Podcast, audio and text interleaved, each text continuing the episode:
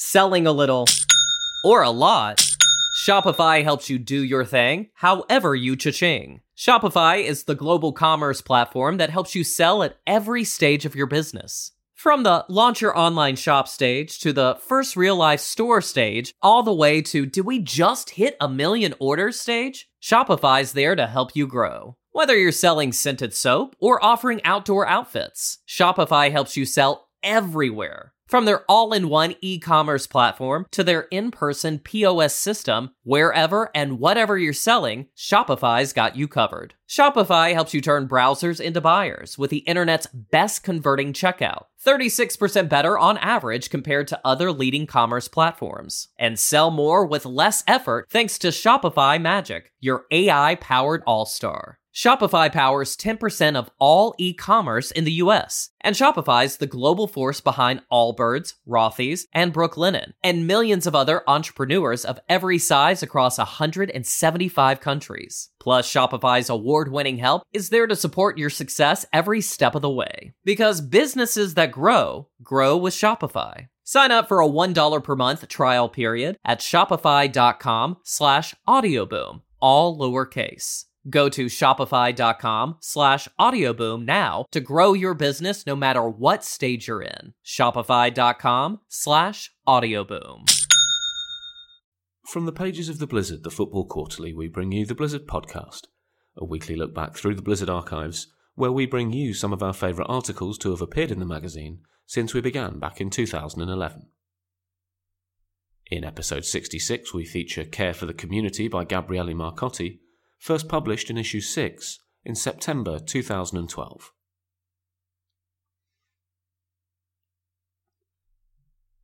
The path to fandom used to be pretty straightforward.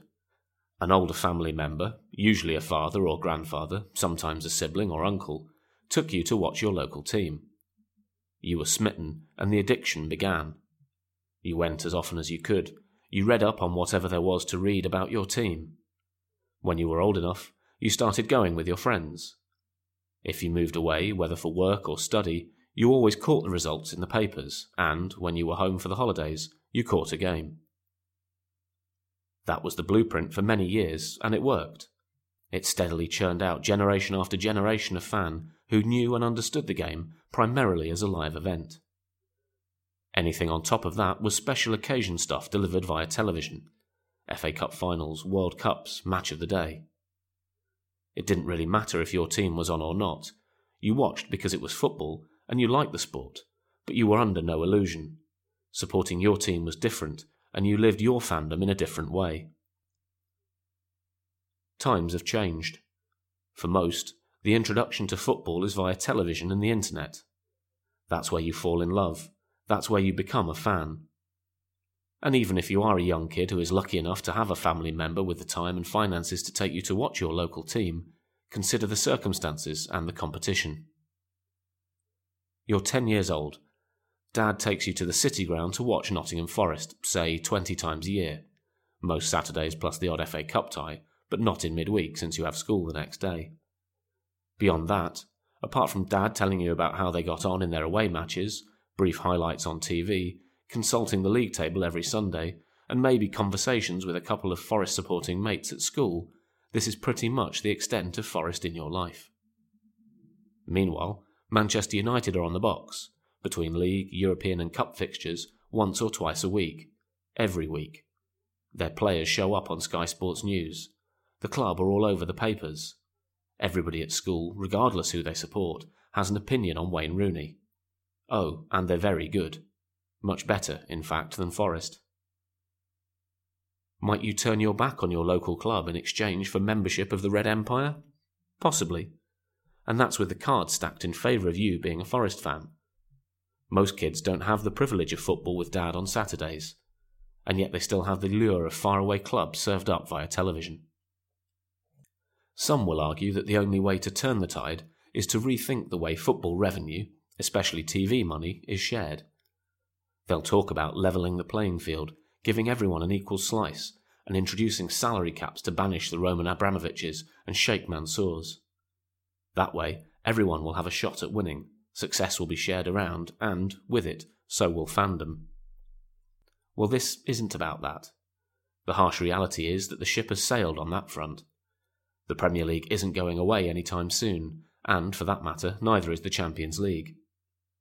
And besides, the distribution of domestic TV money in England is already very equitable, at least in the top flight. But there is another way. Television may have made life more difficult for those who believe in, above all, supporting their local club. Why watch Scunthorpe every other week when you can watch United just about every week? But what if football rethought its relationship with TV? What if you could come up with a plan that would, at once, revitalise local support help smaller clubs market themselves better, boost attendances, and, yes, increase the size of the pie for everyone. What follows is a modest proposal inspired by the NFL's approach to TV in the United States. It's a strategy that requires tweaks, sacrifices, cooperation between the Premier League and Football League, and perhaps a leap of faith, but hopefully one worth exploring. The first thing you do is get rid of the TV blackout rule, the one which prevents broadcasters from showing live football between 2:45 p.m. and 5:15 p.m. on Saturdays. It's a stupid anachronism dating back to the time when folks believed that televised football was a substitute for going to games. It's meant to protect attendances, but, in fact, it does no such thing. It assumes that if you're a Liverpool fan in, say, Huddersfield, you'll watch the Reds at 12:45 p.m. on Sky and then set off for the Galpharm. In fact, you'll probably do no such thing. You'll pick one or the other. Instead, divide the weekend into nine slots 7:45 p.m. on Friday, noon, 2 p.m., 4 p.m., and 6 p.m. on Saturday, noon, 2 p.m., and 4 p.m. on Sunday, and 8 p.m. on Monday. The Friday night game is reserved for a game of the week from the Championship. Sunday at 4 pm, as is the case now, is for the pick of the Premier League games, as is the Monday night slot. The other six time slots are reserved for local games to be shown on a regional basis. For convenience, I'm referring to TV throughout this article, but in fact, the football would also be shown via the web, but again using IP addresses and geolocation with strict regional limitations. For example, let's say you're in Rotherham. Here's what your weekend lineup might look like. Friday, 7:45 p.m., Cardiff versus Bolton, the championship game of the week. Saturday, noon, Sheffield Wednesday versus Brighton, a local game. Saturday, 2 pm, Bury versus Doncaster Rovers, a local game. Saturday, 4 pm, Rotherham versus Aldershot, a local game. Saturday, 6 pm, Derby County versus Barnsley, a local game. Sunday, noon, Chesterfield v Torquay, a local game. Sunday, 2 pm, Carlisle versus Sheffield United, a local game.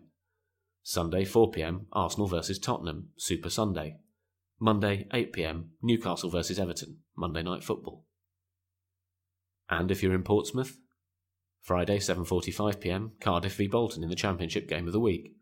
Saturday at noon, Sheffield Wednesday versus Brighton, a local game. Saturday at 2pm, Portsmouth versus Oldham, a local game. Saturday at 4pm, Rotherham versus Aldershot, a local game. Saturday at 6pm, Bournemouth versus Walsall, a local game. Sunday at noon, Southampton versus Chelsea, a local game. Sunday at 2 pm, Leyton Orient versus Crawley, a local game. Sunday at 4 pm, Arsenal versus Tottenham in Super Sunday. And Monday at 8 pm, Newcastle versus Everton on Monday Night Football. I could go on, but you get the picture. And I know what you're saying. If my local club are on TV, won't it kill attendances? Why would somebody march down to their local ground when they can watch the club from the comfort of their front room, or better yet, the local pub? Well, here's the twist for a game to be shown locally on TV, it needs to be either an away match or a home game that sells out, or at the very least reaches some prearranged attendance goal. Ideally, only sellouts would be on TV, but in practice at some grounds that's very difficult to do.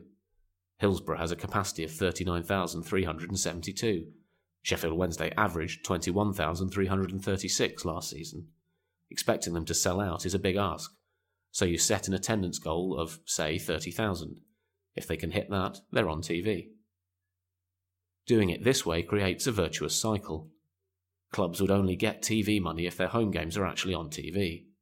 This would create an incentive for them to boost attendance, which, in turn, would lead to better marketing of games and, above all, lower ticket prices. With extra TV revenue coming in, clubs could make games more affordable, especially for kids, without losing money. Obviously, it would take some tweaking to get the balance right, but it's a goal worth pursuing. What's more, if a game hits its target and makes it on TV, it will be the only English game on TV at that time in that region. There will be no competition except for foreign football. This isn't North Korea, you can't ban other broadcasters from showing overseas games. And if the game doesn't sell out, there will be no English football on TV in that time slot. So if you want to see it, you need to rock up to the box office. Think for a minute what this would do. Increased attendance means more bums on seats, including young ones, who might not otherwise have gone. Packed stadiums also provide a better atmosphere, which, in turn, provides more entertainment, both for those at the game and those watching at home. It provides more and better sponsorship opportunities, which, in turn, means more revenue for the club. Furthermore, you open up a whole new world of local commercial opportunities. A chain of curry houses in Sheffield won't want to advertise on Sky because most of those viewing won't ever set foot in Sheffield. But if they could advertise on a local broadcast of a Sheffield United or Rotherham game, they'd be reaching a targeted audience of potential customers. Replicate this throughout the country, and you could probably earn even more commercial income on aggregate than that raised from national advertising today. What's more, a young Rotherham fan would know that every single one of his team's away matches would be on TV and when Rotherham are at home, he would always have the option of seeing them in person, or, if they sell out, on TV. What better way to build loyalty to a club?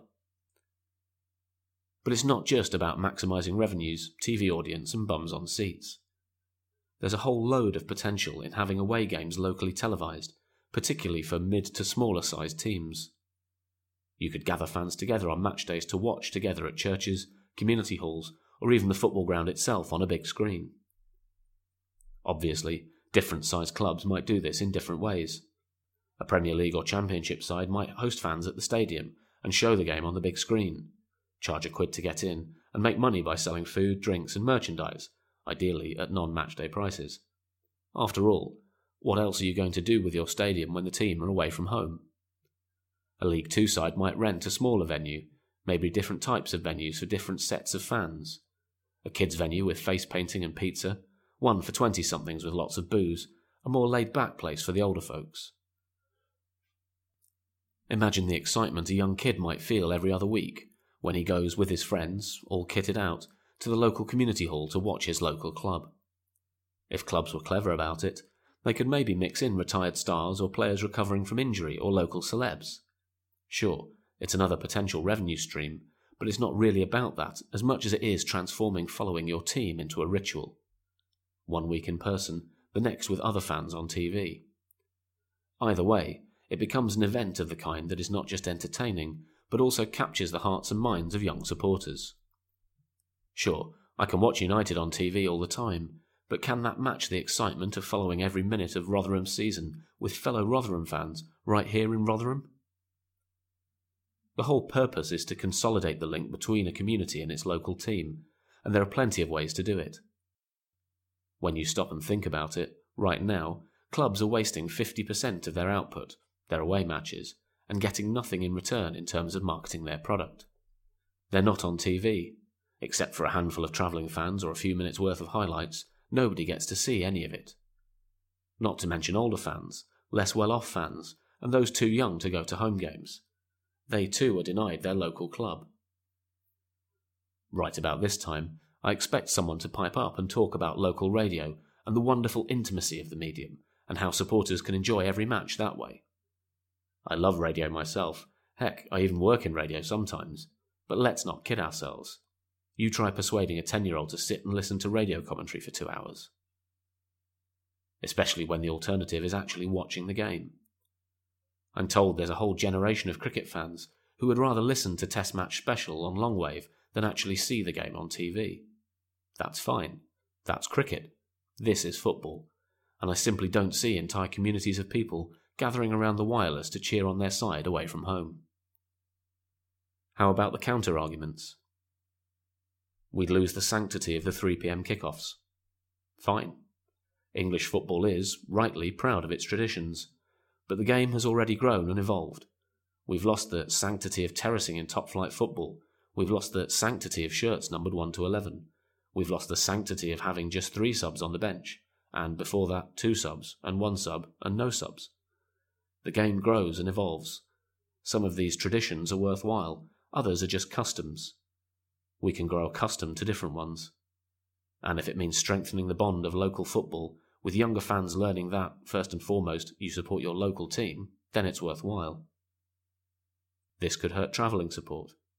After all, if Rotherham are on TV, why should I make that six hour round trip across the country to watch them play? Well, the harsh reality is that travelling supporters make up a tiny percentage of football fans. Sure, these are often the liveliest, most passionate fans, but they're also a privileged subset who can afford, both financially and in terms of time commitments, to go and watch their team home and away. And besides, TV is not a substitute for actually going to a game. If they're passionate fans, they'll still go. Just as supporters still go to away games in the Premier League, even when they're on TV. Logistically and technologically, it would be a nightmare, far too difficult to pull off. Actually, it wouldn't be. Every Premier League and Football League game is already filmed every week. Sure, not every game has 20 cameras like on Super Sunday, but you don't need 20 cameras at every match. Nor do you need stellar production values. If the option is either watching it filmed with just seven cameras or not watching it at all, it's not much of a choice, is it? Besides, the costs of TV production shrink every year as technology advances. Sure, the fixture list would take some work, but that's what they have computers for. It's not the most complicated algorithm in the history of humanity. Put in the parameters and see what the machine spits out. Equally, regionalising the games is technologically rather straightforward. Ever notice how, if you're from, say, Sunderland and you move to London with your Sky receiver and smart card, you'll still get the local news from the northeast until you tell Sky that you've actually moved and have a new address? That's because Sky sends you regional programming based on your postcode. And, based on that, it would be a breeze for them to send you regional football matches as well. The same goes for geolocation and IP addresses. The Premier League would never go for it. There would be fewer games on national television and therefore less TV revenue for everyone. Not necessarily. Sure, we'd go from four or five nationally televised games a week down to two, but so what? Every single game would be on TV somewhere, and the numbers would work out. Take Manchester United, the most extreme example, since they are the biggest televised draw and they are on TV more than any other club. Last season, they were on 29 times. Under this plan, the number of national TV appearances might fall to, say, 14, which obviously would be a blow in terms of audience. But that would be mitigated by the fact that all 38 of their games, assuming they always sell out, which they do, would be on live in the Manchester region. Plus, the fact that they sell out wherever they're on the road means they'd be on TV in every region they're visiting as well. United's total aggregate TV audience might fall slightly, but the vast majority of Premier League clubs and every single club in the Football League would see their aggregate TV audience skyrocket. And overall, that translates to more viewers and a more valuable TV contract. Sure, there are other issues that would need to be resolved. For example, you would need to figure out how to sell the TV rights packages and how to split them among the various broadcasters. But that can be done. You also have the issue of several regions, London comes to mind, in which there are more than six league clubs. Doing it strictly by postcode and providing access to the six nearest teams by radius might penalise certain clubs. Geography doesn't always help. And what of those clubs that are isolated? Bournemouth might be one of the six league clubs closest to Plymouth, but does it really make sense to screen their games there? Here you could use some common sense. Maybe when one of the six nearest clubs is more than 75 miles away, you don't fill all six slots. Maybe you just show another game that happens to be on at that time, but which might draw some interest, a rival from the same division perhaps. Common sense should prevail. Sometimes fan bases don't always follow geography. But what you don't do is show Manchester United everywhere, simply because they have more supporters. It's easy to get bogged down in detail, but the key message remains. Television is the ultimate marketing tool when it comes to football. And for most clubs, crazy as it sounds, it's actually underused. If done correctly and intelligently, a plan like this can ensure that one of England's greatest sporting treasures, the visceral attachment to local clubs that still exists away from the Premier League, is maintained through the next few generations even as the pressure to go the other way and simply back a big club becomes ever greater.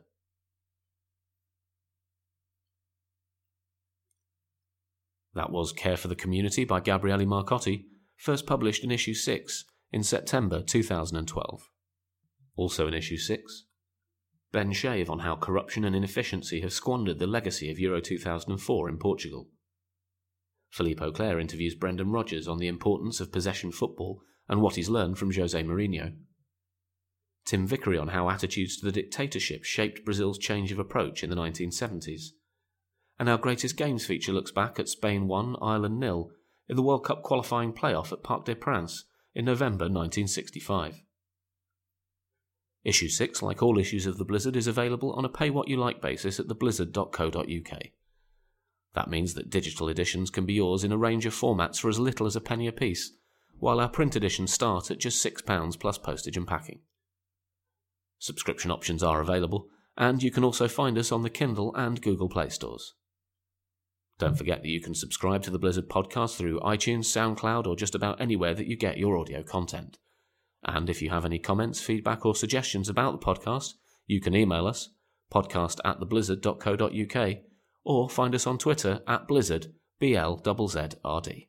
Selling a little or a lot, Shopify helps you do your thing, however you cha-ching. Shopify is the global commerce platform that helps you sell at every stage of your business. From the launch your online shop stage to the first real life store stage, all the way to did we just hit a million orders stage? Shopify's there to help you grow. Whether you're selling scented soap or offering outdoor outfits, Shopify helps you sell everywhere. From their all in one e commerce platform to their in person POS system, wherever and whatever you're selling, Shopify's got you covered. Shopify helps you turn browsers into buyers with the internet's best converting checkout, 36% better on average compared to other leading commerce platforms. And sell more with less effort thanks to Shopify Magic, your AI powered all star. Shopify powers 10% of all e-commerce in the US, and Shopify's the global force behind Allbirds, Rothy's, and Brooklinen, and millions of other entrepreneurs of every size across 175 countries. Plus, Shopify's award-winning help is there to support your success every step of the way. Because businesses that grow, grow with Shopify. Sign up for a $1 per month trial period at shopify.com slash audioboom, all lowercase.